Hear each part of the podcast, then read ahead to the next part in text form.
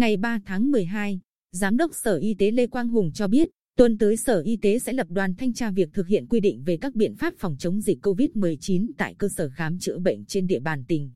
Thời gian tiến hành thanh tra là 30 ngày.